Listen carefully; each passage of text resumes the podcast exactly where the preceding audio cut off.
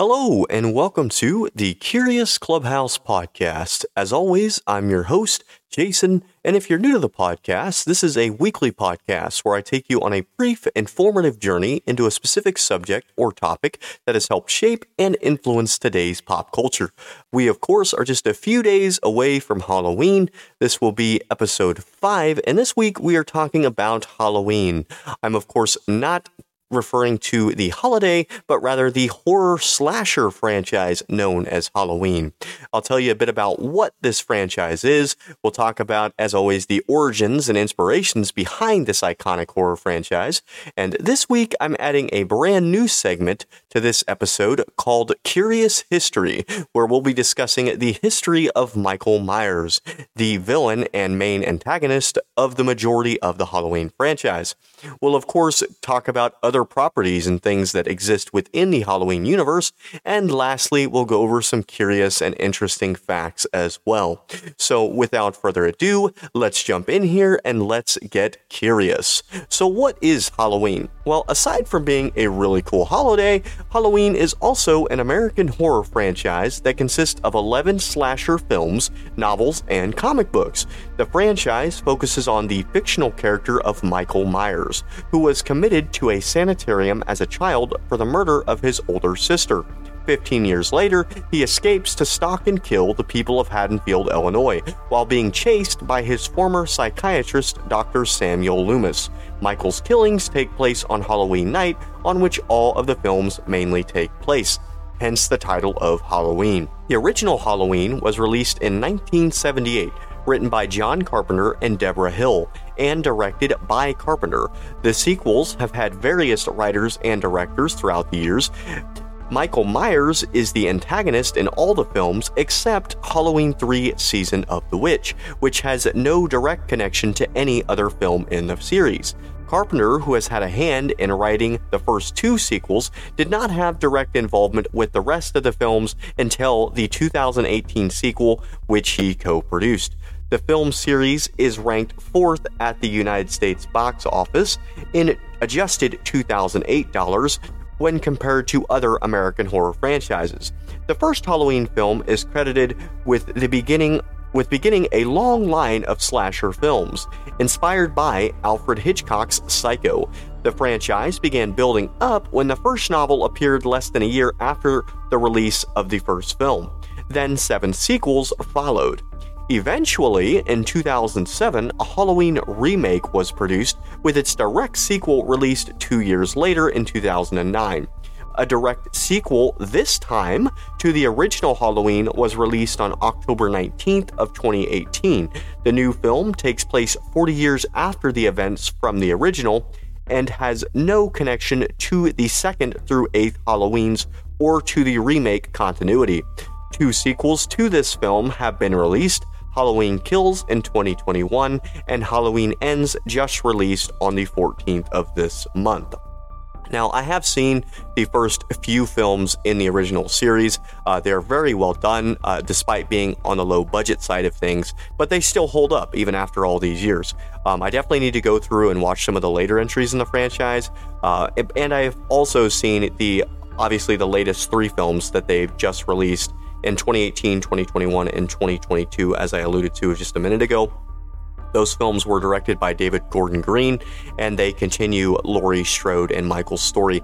And I have to say, they are very well done. They're fantastic movies, in my opinion. The this latest film that just released, Halloween Ends, has received uh, quite a bit of negativity, quite a bit of backlash among hardcore fans, and that's due primarily, I think, to the fact that Michael Myers is only in about 10 minutes of the film in its entirety. Uh, the film chose, chooses to focus on Laurie Strode's uh, granddaughter's love life rather than closing out Michael and Laurie's story in a dramatic way, in the way that I think hardcore fans were hoping. Uh, but despite that, the film is still worth watching. And if you haven't seen any of the movies in the main franchise and you're looking for a good starting point, you know, you can definitely use these three newest movies to start your journey in the Halloween universe if you chose. Uh, it's definitely a good place to start, in my opinion. So that's just a little bit of overview about what the Halloween franchise is as a whole. Uh, obviously, there are many movies, uh, 11 movies in total, uh, so there's a lot to this franchise as we go throughout this episode. But now that we know a little bit about what it is, let's dive into some of the origins behind this franchise, some of the ideas and inspirations, uh, and talk about the person that came up with the idea for Halloween and ultimately for Michael Myers himself. So, Irwin Yablans first dreamed up the idea for Halloween on an airplane. He told the New York Times in 1981 I was coming back from a film festival in Milan, and I was looking for an idea that wouldn't cost money because I didn't have any money. I couldn't afford to buy a book or a play, and it happened to be Halloween night. He worked out the idea of a madman stalking and killing babysitters. Everyone's either been a babysitter or had a babysitter, he figured, so the story became relatable. When his plane landed, he hurried to a phone and pitched the babysitter murders to John Carpenter. Yablans had acquired Carpenter's 1976 urban western, Assault on Precinct 13, a gripping, tightly wound action picture that failed to find an audience except in Britain. It was successfully distributed by a man named Michael Myers. Interesting. Now we know where we got the name for our villain. Yablans was looking for a director for his, at the time, very commercial movie, so they made a deal. Yablans would exec- executive produce the movie, financing it through his company, Compass International Pictures, splitting the $300,000 budget, which was a low budget for a film even then, even for an independent film.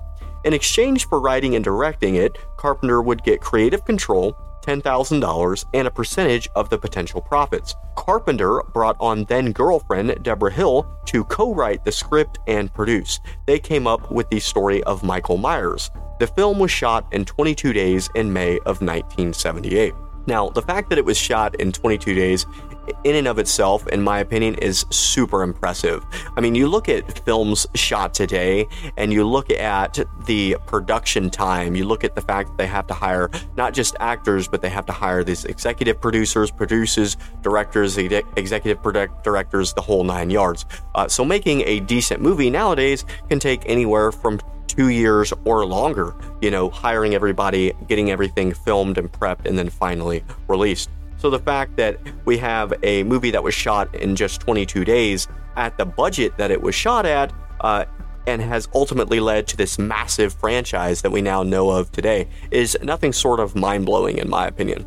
Uh, but that's just a little bit about the origins behind this iconic franchise and the person that came up with it. I just thought it was a pretty interesting story about how he brought the idea of the babysitter murders, aka Halloween, to Carpenter, and Carpenter ultimately was able to turn it into what we know of today. So now that we know a little bit about it, let's dive into our brand new segment for this episode that I mentioned before, that again I'm calling Curious History. And of course, we're talking about Michael Myers' history. I want to tell you a little bit about his early childhood leading into his early 20s uh, when he really starts to ramp up his kills uh, and really start to go on a rampage. Now, I do want to issue a spoiler warning for anyone who may not have seen the first couple of films in the franchise, as this history timeline of Myers does uh, spoil the first couple of films quite a bit. It kind of dives right in there. So if you don't want those first couple of films spoiled, if you're planning on watching them, put us on pause, go check them out. Come back, we'll of course still be here. So, getting into this, Michael Audrey Myers was born on October 19, 1957. He had an older sister named Judith and a younger sister who we'll touch on later. The family resided in a two story house at 45 Lambkin Lane in the suburban town of Haddonfield, Illinois.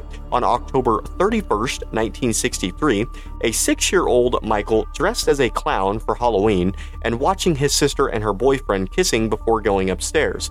Taking a knife out of the kitchen drawer and waiting for Judith's boyfriend to leave, Michael then snuck up the stairs and repeatedly stabbed his sister to death. After watching her die, he leaves the house only to be discovered by his astonished parents who had just returned home.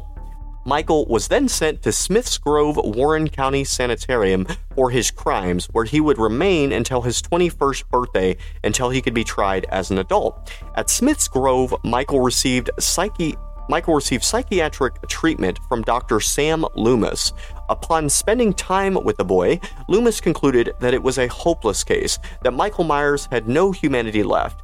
He pleaded his case that Myers be moved to a more secure facility, but his superiors refused to listen and ordered that he remain in Smith's Grove. So that's a little bit about Michael's early childhood. Now let's continue on into his early 20s. On October 30th, 1978, the 21 year old Michael Myers destroyed his room at Smith's Grove and carved the word sister on his door before breaking out. He also released the other patients from their rooms. At the same time, Dr. Loomis and nurse Marion Chambers were arriving at the facility to transfer Myers for his court hearing.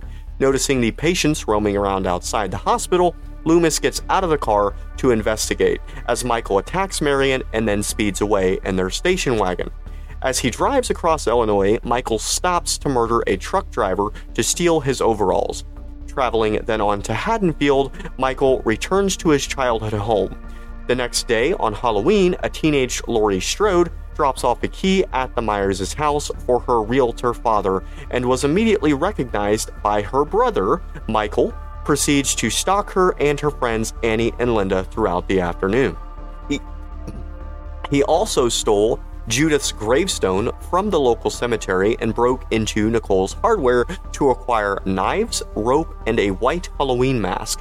Meanwhile, Dr. Loomis had followed Michael to Haddonfield and warned the town sheriff, Leigh Brackett, of the danger he posed. That night, as Laurie and Annie were babysitting across the street, from each other, Michael watched them from the shadows. He murders Annie first, strangling her in her car as she left to meet her boyfriend, before slitting her throat. Later, Linda and her boyfriend Bob show up only to fall victim to Michael as well.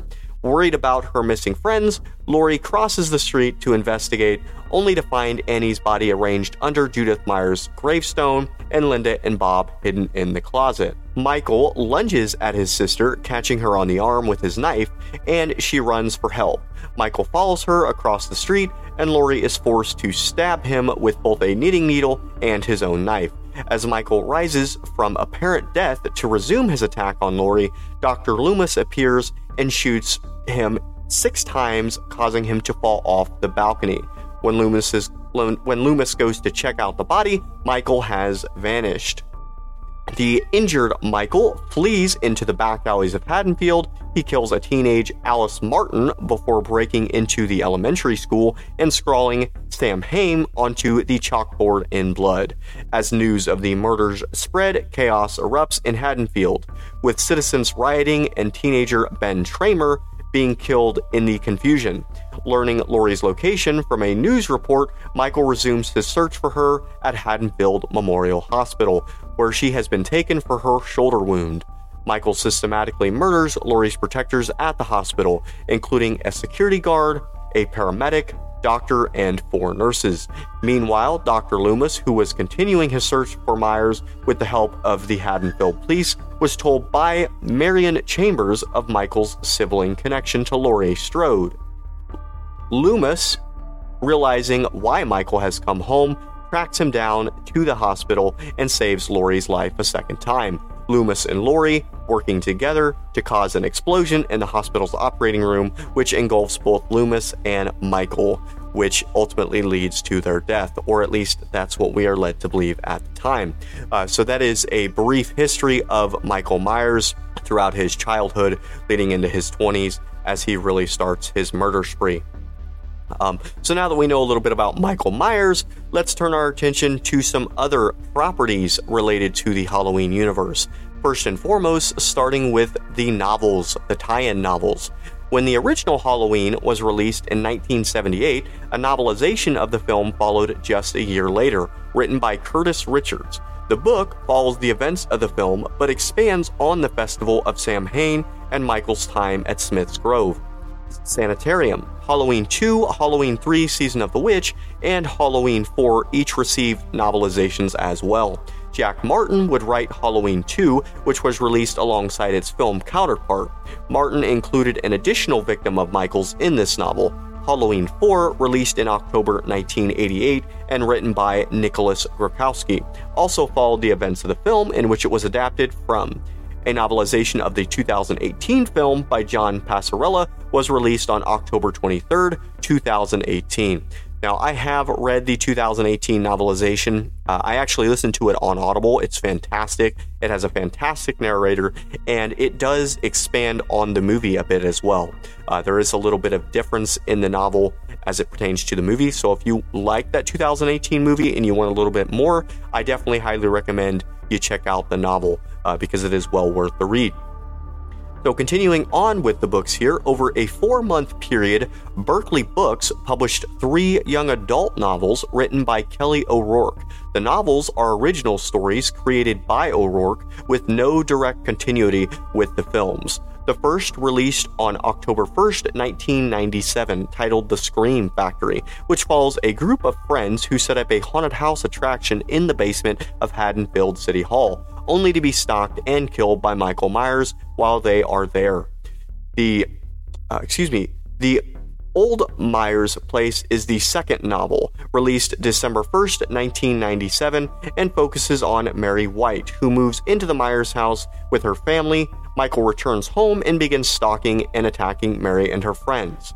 O'Rourke's final novel, The Madhouse, was released on February 1, 1998. The Madhouse features a young girl, Christine Ray, who joins a documentary film crew that travels to haunted locations, and they are headed to Smith's Grove Sanitarium, where they are confronted by Michael. Now, I thought these young adult novels sounded really interesting. It's almost like the stories in these books actually take place in a separate but similar universe from the main franchise, which I think is really cool to think about. Uh, definitely looking forward to reading some of those young adult novels uh, of this series if I'm able to find them. So that's just a few of the books that have been written at or around and about the Halloween franchise. Now let's uh, t- turn our attention and shift gears to the comic book side of things. The first Halloween comic was published by Brian Pulido's Chaos Comics, simply titled Halloween. It was intended to be a black it was intended to be a one issue special, but eventually two sequels spawned Halloween 2, The Blackest Eyes, and Halloween 3, The Devil's Eyes. All the stories were written by Phil Nutman, with Daniel Farrands, writer for Halloween The Curse of Michael Myers, assisting on the first issue, and David Brewer and Justiano working on the illustrations. Tommy Doyle is the main protagonist in each of the issues, focusing on his attempts to kill Michael Myers. The first issue includes backstory on Michael's childhood, while the third picks up after the events of the film Halloween H2O. These comics are based on Daniel Farrands' concept for Halloween Resurrection. He had been approached by the producers to pitch a follow up to Halloween H2O. His idea was to have Tommy Doyle incarcerated at Smith's Grove for Michael Myers' crimes, only to escape and reunite with Lindsay Wallace. Together, they study the journals of Dr. Loomis and find out more about Michael's childhood. The movie would have explored Michael's time at Smith's Grove and his relationship with Dr. Loomis, before returning to Tommy and Lindsay, who are attacked by the adult Michael Myers. Upon defeating him and removing his mask, they discover Laurie Strode, who has taken over her brother's mantle. Farrands' logic was that since Jamie Lee Curtis was to which was contracted to cameo in Halloween Resurrection, they should make that cameo as significant and surprising as possible. Although the studio did not follow up on his pitch, Farrands was able to tell his story in comic book form, uh, which I'm very happy about. You know, even though they directed that pitch, I am glad that he was able to finish the story in comic book form uh, in comic book form because it does sound interesting. And at the same time, even though it does sound interesting to me, I am glad that they did reject it in film premise because I think if they had put that on screen, it would have just been absolutely ridiculous. I think the fact that Laurie is Michael's sister is in and of itself ridiculous, in my opinion.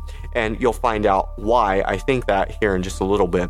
Uh, so definitely glad he kept it in the comic books. Uh, continuing on with the comic book side of things here, One Good Scare, written by Stephen Hutchinson and illustrated by Peter Fielding, was released in 2003. The main character in this comic is Lindsay Wallace, the young girl who first saw Michael Myers alongside Tommy Doyle in the original 1978 film. Hutchinson wanted to bring the character back to his roots and away from the lumbering Jason Voorhees side of things. The film sequels have made him. One good scare came about because Hutchinson wanted to produce a comic book to celebrate the series' 25th anniversary to be sold as a collectible at a Halloween convention in South Pasadena. Due to the positive reception to One Good Scare, Hutchinson hoped to use the comic as a demo for getting a distribution deal, but was unable to do so due to rights issues. So that's a little bit about the comic book side of things as it pertains to the Halloween universe. Obviously, there are many comic books, many different writers and illustrators involved in the making of those comics. Uh, as you know, if you've listened to any of my past episodes, I love comic books. I have a lot of comic books, been collecting for a few years now but I have not read any of the Halloween comics. Uh, they definitely sound interesting. So now that we've talked a bit about the comic book side of things, let's turn our attention to merchandise. Of course, any long running popular franchise has merchandise attached, and Halloween is, of course, no different. Halloween has also seen profitability through various merchandise like toys, dolls, statues, model kits, bobbleheads, snow globes of all things, movie posters, masks, t shirts, hats, and so much more. Michael Myers has made appearances in the form of dolls and toys from McFarlane Toys, Mezco Toys, Sideshow Collectibles, and NECA. Even Dr. Loomis has been immortalized in plastic alongside Michael Myers in a two figure set produced by NECA. So, a lot of action figures, a lot of shirts, a lot of various toys and memorabilia surrounding the Halloween franchise as well. And snow globes. Really found that to be really interesting. I would love to see what a Halloween snow globe looks like as it pertains to the franchise. Um, so now I want to talk about uh, the mask, the iconic Michael Myers mask that we all know and appreciate. Uh, it, it has a pretty good history, as you'll find out here. The Michael Myers mask has been reproduced over the years by Don Post, the mask company responsible for the creation of the mask from several of the Halloween films. The Silver Shamrock Novelty Factory, seen in Halloween 3, was actually shot on location in one of Don Post's factories. While Don Post's reproduction while Don Post was actually shot on location in one of Don Post's factories. Oh, excuse me, lost my train of thought there. While John Post's stores while Don Post reproductions of the Michael Myers mask are still commonly found in costume stores every Halloween, the license to produce Michael Myers mask has since been given to Cinema Secrets, the company commissioned with the creation of the Michael Myers mask for Halloween Resurrection. As of 2012, Universal Pictures has granted license to Trick or Treat Studios to produce two versions of the Michael Myers mask for Halloween 2, one clean version and one with the famous blood tears. So, a lot of different distributors as it pertains to the Michael Myers mask there. A lot of different people making those masks a reality, uh, and they have changed hands quite a bit. Uh, so that's a bit on the merchandise side of things. To close things out here, I want to give you a few curious facts surrounding the Halloween franchise, and there's some good ones here, I think. Curious fact number one Freddy Krueger worked on John Carpenter's original Halloween. Carpenter filmed the Midwest set Autumnal Halloween during a California summer, so they used fake fall leaves to help achieve the right atmosphere. One of the assistants who was tasked with scattering those leaves around the set was Robert Englund who would go on to don Freddy Krueger's iconic striped sweater for A Nightmare on Elm Street in 1984. It's so funny, Englund told Access Online. I actually had a roommate back when they did the original Halloween, the John Carpenter one, and he conned me into going to Pasadena one day with a garbage bag full of dead leaves. I thought that was really interesting. I thought that was really cool that Freddy Krueger, Robert Englund, had a hand in making this first Halloween movie a reality. Really cool stuff. Curious fact number two Michael Myers became Laurie Strode's brother because of writer's block and beer. Uh, since there was never meant to be another movie about Laurie and Michael, Carpenter and Hill had no backstory to pull from for Halloween 2. I didn't think there was any more story, and I didn't want to do it again, Carpenter told Deadline, but I had to write the second movie, and every night I sat there and wrote with a six pack of beer, trying to get through the thing. And I didn't do a very good job, but that was it. I couldn't do it anymore and so that's what they went with. Uh, so yeah, the fact that they made Laurie Michael's sister is just the product of many late drunk nights and kind of a half done job, in my opinion, which is ultimately one of the huge reasons why I don't agree with that, in my personal opinion. I think if you're going to do that, you need to put the time and effort in. But I didn't make the movie, so I digress. Uh, curious fact number three here Halloween, The Curse of Michael Myers, was Paul Rudd's first starring role. Halloween producers wanted Brian Andrews, who had played Tommy Doyle in the original Halloween, to reprise his role from the original movie in Halloween The Curse of Michael Myers in 1995. But Andrews didn't have an agent, so they were unable to locate him to offer him the part. Instead, the role went to then newcomer Paul Rudd, who filmed the movie in October of 1994, just one month before shooting Clueless. Yes, flirting with Alicia Silverstone made Rudd a star, but running from Michael Myers gave him the chance to be in a movie whose title is an inside joke about how bad the production was. So I absolutely love Paul Rudd. Uh, if you know anything about Paul Rudd, he is, of course, the Marvel Cinematic Universe's Ant Man. That's where I know Paul Rudd from. He is one of our Avengers. And so to find out that he actually starred in one of the later Halloween movies really, really cool in my opinion. Just another reason why I need to go and watch some of the later entries in the franchise. Curious fact number four here Rob Zombie tried to fully kill the Halloween franchise.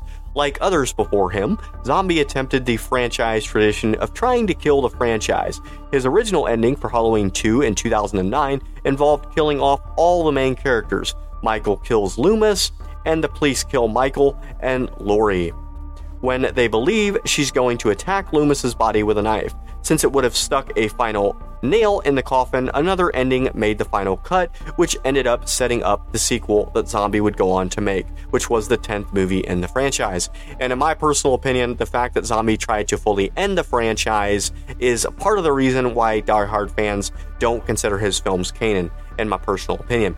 And you're going to find out with this final and arguably most interesting curious fact here, curious fact number five, that no one is legally allowed to kill Michael Myers. Let me expand on this. What's the source of Michael's invincibility? Turns out it's a stellar contract lawyer. Halloween H2O gives the series a perfect ending, with Laurie chopping Michael's head off. But the scene was a major point of contention because Curtis only wanted to return to the franchise to end it, and Moustapha Akkad demanded it last forever. Even Dimension Films wanted Michael dead, but Akkad retained the legal rights to keep the character alive.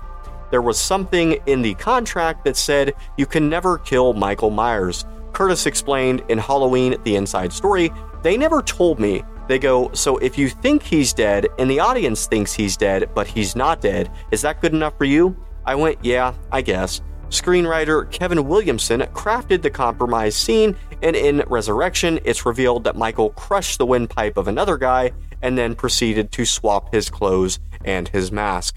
So you cannot legally kill Michael Myers, which explains why we have so many films in the franchise.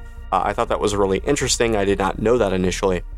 Um, and that's it, guys. That is episode five on all things surrounding the Halloween franchise. I hope that you guys enjoyed it.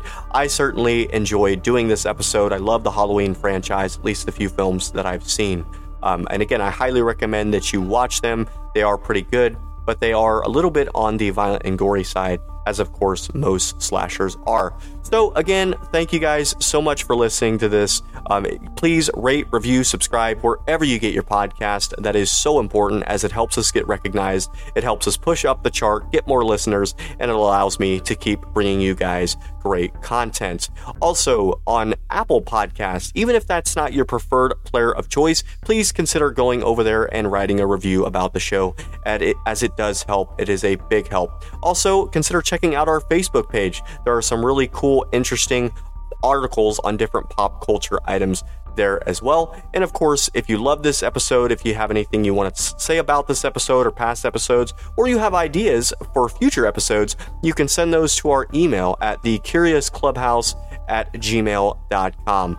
Once again, thank you guys. Everybody have a happy Halloween. Be safe out there. And as always, stay curious.